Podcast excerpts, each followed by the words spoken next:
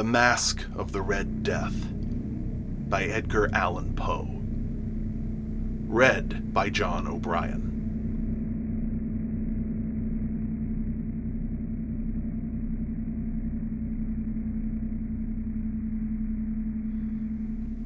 The Red Death had long devastated the country.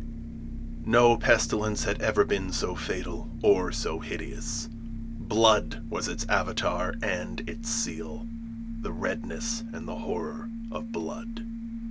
There were sharp pains and sudden dizziness, and then profuse bleeding at the pores, with dissolution. The scarlet stains upon the body, and especially upon the face of the victim, were the pest ban which shut him out from the aid and from the sympathy of his fellow men. And the whole seizure, progress, and termination of the disease were the incidents of half an hour. But the Prince Prospero was happy and dauntless and sagacious. When his dominions were half depopulated, he summoned to his presence a thousand hale and light-hearted friends from among the knights and dames of his court, and with these retired to the deep seclusion of one of his castellated abbeys.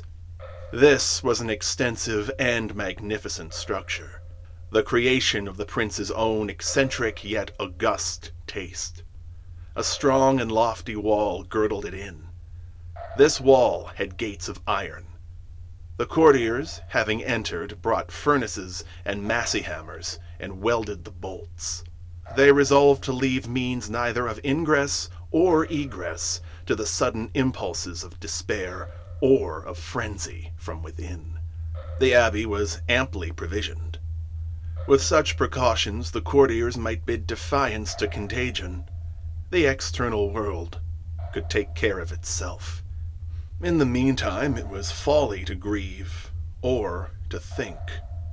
The prince had provided all the appliances of pleasure. There were buffoons, there were improvisatori, there were ballet dancers, there were musicians, there was beauty, there was wine. All these and security were within. Without was the Red Death. It was toward the close of the fifth or sixth month of his seclusion, and while the pestilence raged most furiously abroad, that the Prince Prospero entertained his thousand friends at a masked ball of the most unusual magnificence. It was a voluptuous scene, that masquerade.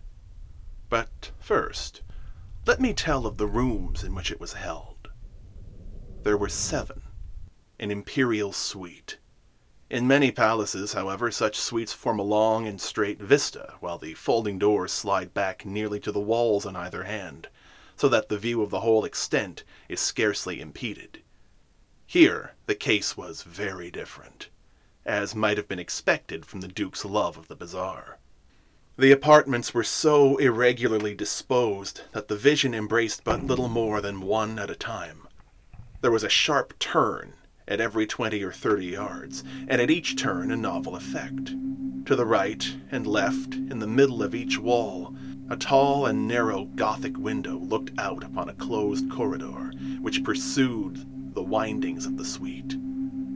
These windows were of stained glass, whose color varied in accordance with the prevailing hue of the decorations of the chamber into which it opened.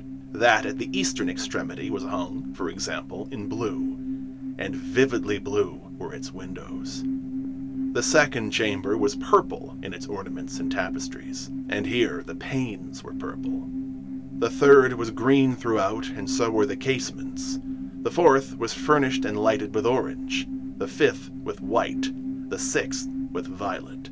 The seventh apartment was closely shrouded in black velvet tapestries that hung all over the ceiling and down the walls, falling in heavy folds upon a carpet of the same material and hue. But in this chamber only, the color of the windows failed to correspond with the decorations. The panes here were scarlet, a deep blood color. Now, in no one of the seven apartments was there any lamp or candelabrum, amid the profusion of golden ornaments that lay scattered to and fro or depended from the roof. There was no light of any kind emanating from lamp or candle within the suite of chambers. But in the corridors that followed the suite there stood, opposite to each window, a heavy tripod bearing a brazier of fire that projected its rays through the tinted glass and so glaringly illuminated the room. And thus were produced a multitude of gaudy and fantastic appearances. But in the western or black chamber, the effect of the firelight that streamed upon the dark hangings through the blood tinted panes was ghastly in the extreme, and produced so wild a look upon the countenances of those who entered that there were few of the company bold enough to set foot within its precincts at all. It was in this apartment, also, that there stood against the western wall a gigantic clock of ebony. Its pendulum swung to and fro with a dull, heavy, monotonous clang. And when the minute hand made the circuit of the face, and the hour was to be stricken, there came from the brazen lungs of the clock a sound which was clear and loud and deep and exceedingly musical, but of so peculiar a note and emphasis that at each lapse of an hour the musicians of the orchestra were constrained to pause momentarily in their performance to hearken to the sound, and thus the waltzers perforce ceased their evolutions, and there was a brief disconcert of the whole gay company and, while the chimes of the clock yet rang, it was observed that the giddiest grew pale, and the more aged and sedate passed their hands over their brows, as if in confused reverie or meditation. But when the echoes had fully ceased, a light laughter at once pervaded the assembly. The musicians looked at each other and smiled, as if at their own nervousness and folly and made whispering vows, each to the other, that the next chiming of the clock should produce in them no similar emotion. And then, after the lapse of sixty minutes, which embrace three thousand and six hundred seconds of the time that flies, there came yet another chiming of the clock, and then were the same disconcert and tremulousness and meditation as before. But, in spite of these things, it was a gay and magnificent revel. The tastes of the Duke were peculiar. He had a fine eye for colors and effects. He disregarded the decora of mere fashion. His plans were bold and fiery, and his conceptions glowed with barbaric luster. There are some who would have thought him mad his followers felt that he was not. It was necessary to hear and see and touch him to be sure that he was not. He had directed, in great part, the movable embellishments of the seven chambers upon occasion of this great fete, and it was his own guiding taste which had given character to the masqueraders. Be sure they were grotesque, there were much glare and glitter and piquancy and phantasm, much of what has been since seen in Hernani. There were arabesque figures with unsuited limbs and appointments. There were delirious fancies such as the madman fashions. There was much of the beautiful, much of the wanton, much of the bizarre, something of the terrible, and not a little of that which might have excited disgust. To and fro in the seven chambers there stalked, in fact, a multitude of dreams. And these, the dreams, writhed in and about, taking hue from the rooms, and causing the wild music of the orchestra to seem as the echo of their steps. And, anon, there strikes the ebony clock which stands in the hall of the velvet. And then, for a moment, all is still and all is silent save the voice of the clock. The dreams are stiff frozen as they stand. But the echoes of the chime die away. they have endured but an instant, and a light, half subdued laughter floats after them as they depart. And now again the music swells, and the dreams live, and writhe to and fro more merrily than ever, taking hue from the many tinted windows through which stream the rays from the tripods. But to the chamber which lies most westwardly of the seven, there are now none of the maskers who venture. For the night is waning away, and there flows a ruddier light through the blood-colored panes, and the blackness of the sable drapery appalls. And to him whose foot falls upon the sable carpet, there comes from the near clock of ebony a muffled peal more solemnly emphatic than any which reaches their ears who indulge in the more remote gaieties of the other apartments. But these other apartments were densely crowded, and in them beat feverishly the heart of life. And the revel went whirlingly on, until, at length, there commenced the sounding of midnight upon the clock. And then the music ceased, as I have told, and the evolutions of the waltzers were quieted, and there was an uneasy cessation of all things as before. But now there were twelve strokes to be sounded by the bell of the clock. And thus it happened, perhaps, that more of thought crept with more of time into the meditations of the thoughtful among those who revelled. And thus, too, it happened, perhaps, that before the last echoes of the last chime had utterly sunk into silence, there were many individuals in the crowd who had found leisure to become aware of the presence of a masked figure which had arrested the attention of no single individual before. And the rumor of this new presence having spread itself whisperingly around, there arose at length from the whole company a buzz or murmur expressive of disapprobation and surprise. Then, finally, of terror, horror, and disgust. In an assembly of phantasms such as I have painted, it may well be supposed that no ordinary appearance could have excited such sensation. In truth, the masquerade license of the night was nearly unlimited.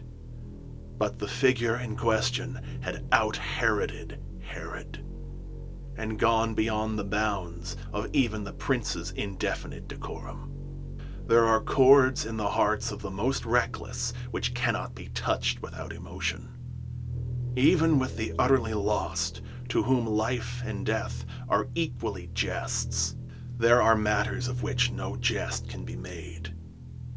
The whole company, indeed, seemed now deeply to feel that in the costume and bearing of the stranger neither wit nor propriety existed. The figure was tall and gaunt, and shrouded from head to foot in the habiliments of the grave. The mask which concealed the visage was made so nearly to resemble the countenance of a stiffened corpse that the closest scrutiny must have had difficulty in detecting the cheat. And yet all this might have been endured, if not approved, by the mad revelers around. But the mummer had gone so far as to assume the type of the Red Death. His vesture was dabbled in blood, and his broad brow, with all the features of the face, was besprinkled with the scarlet horror. When the eyes of Prince Prospero fell upon this spectral image, which, with a slow and solemn movement, as if more fully to sustain its role, stalked to and fro among the waltzers, he was seen to be convulsed in the first moment with a strong shudder either of terror or distaste. But in his next, his brow reddened with rage. Who dares? He demanded hoarsely of the courtiers who stood near him. Who dares insult us with this blasphemous mockery? Seize him and unmask him, that we may know whom we have to hang at sunrise from the battlements. It was in the eastern, or blue chamber, in which stood the Prince Prospero as he uttered these words. They rang throughout the seven rooms loudly and clearly, for the prince was a bold and robust man, and the music had become hushed at the waving of his hand. It was in the blue room where stood the prince, with a group of pale courtiers by his side. At first, as he spoke, there was a slight rushing movement of this group in the direction of the intruder, who, at the moment, was also near at hand, and now, with deliberate and stately step, made closer approach to the speaker. But from a certain nameless awe with which the mad assumptions of the mummer had inspired the whole party, there were none who put forth hand to seize him, so that, unimpeded, he passed within a yard of the prince's person, and while the vast assembly as if with one impulse, shrank from the centers of the rooms to the walls, he made his way uninterruptedly, but with the same solemn and measured step which had distinguished him from the first, through the blue chamber to the purple, through the purple to the green, through the green to the orange, through this again to the white, and even thence to the violet ere a decided movement had been made to arrest him. It was then, however, that the Prince Prospero, maddening with rage and the shame of his own momentary cowardice, rushed hurriedly through the six chambers, while none followed him on account of a deadly terror that had seized upon all. He bore aloft a drawn dagger, and had approached in rapid impetuosity to within three or four feet of the retreating figure, when the latter, having attained the extremity of the velvet apartment, turned suddenly and confronted his pursuer. There was a sharp cry, and the dagger dropped gleaming upon the sable carpet, upon which, instantly afterwards, fell prostrate in death the Prince Prospero. Then, summoning the wild courage of despair, a throng of the revelers at once threw themselves into the black apartment, and, seizing the mummer, whose tall figure stood erect and motionless within the shadow of the ebony clock, gasped in unutterable horror at finding the grave cerements and corpse-like mask which they handled with so violent a rudeness, untenanted by any tangible form. And now was acknowledged the presence of the Red Death. He had come like a thief in the night, and one by one dropped the revelers in the blood-bedewed halls of their revel and died each in the despairing posture of his fall. And the life of the ebony clock went out with that of the last of the gay. And the flames of the tripods expired. And darkness and decay and the Red Death held illimitable dominion over all.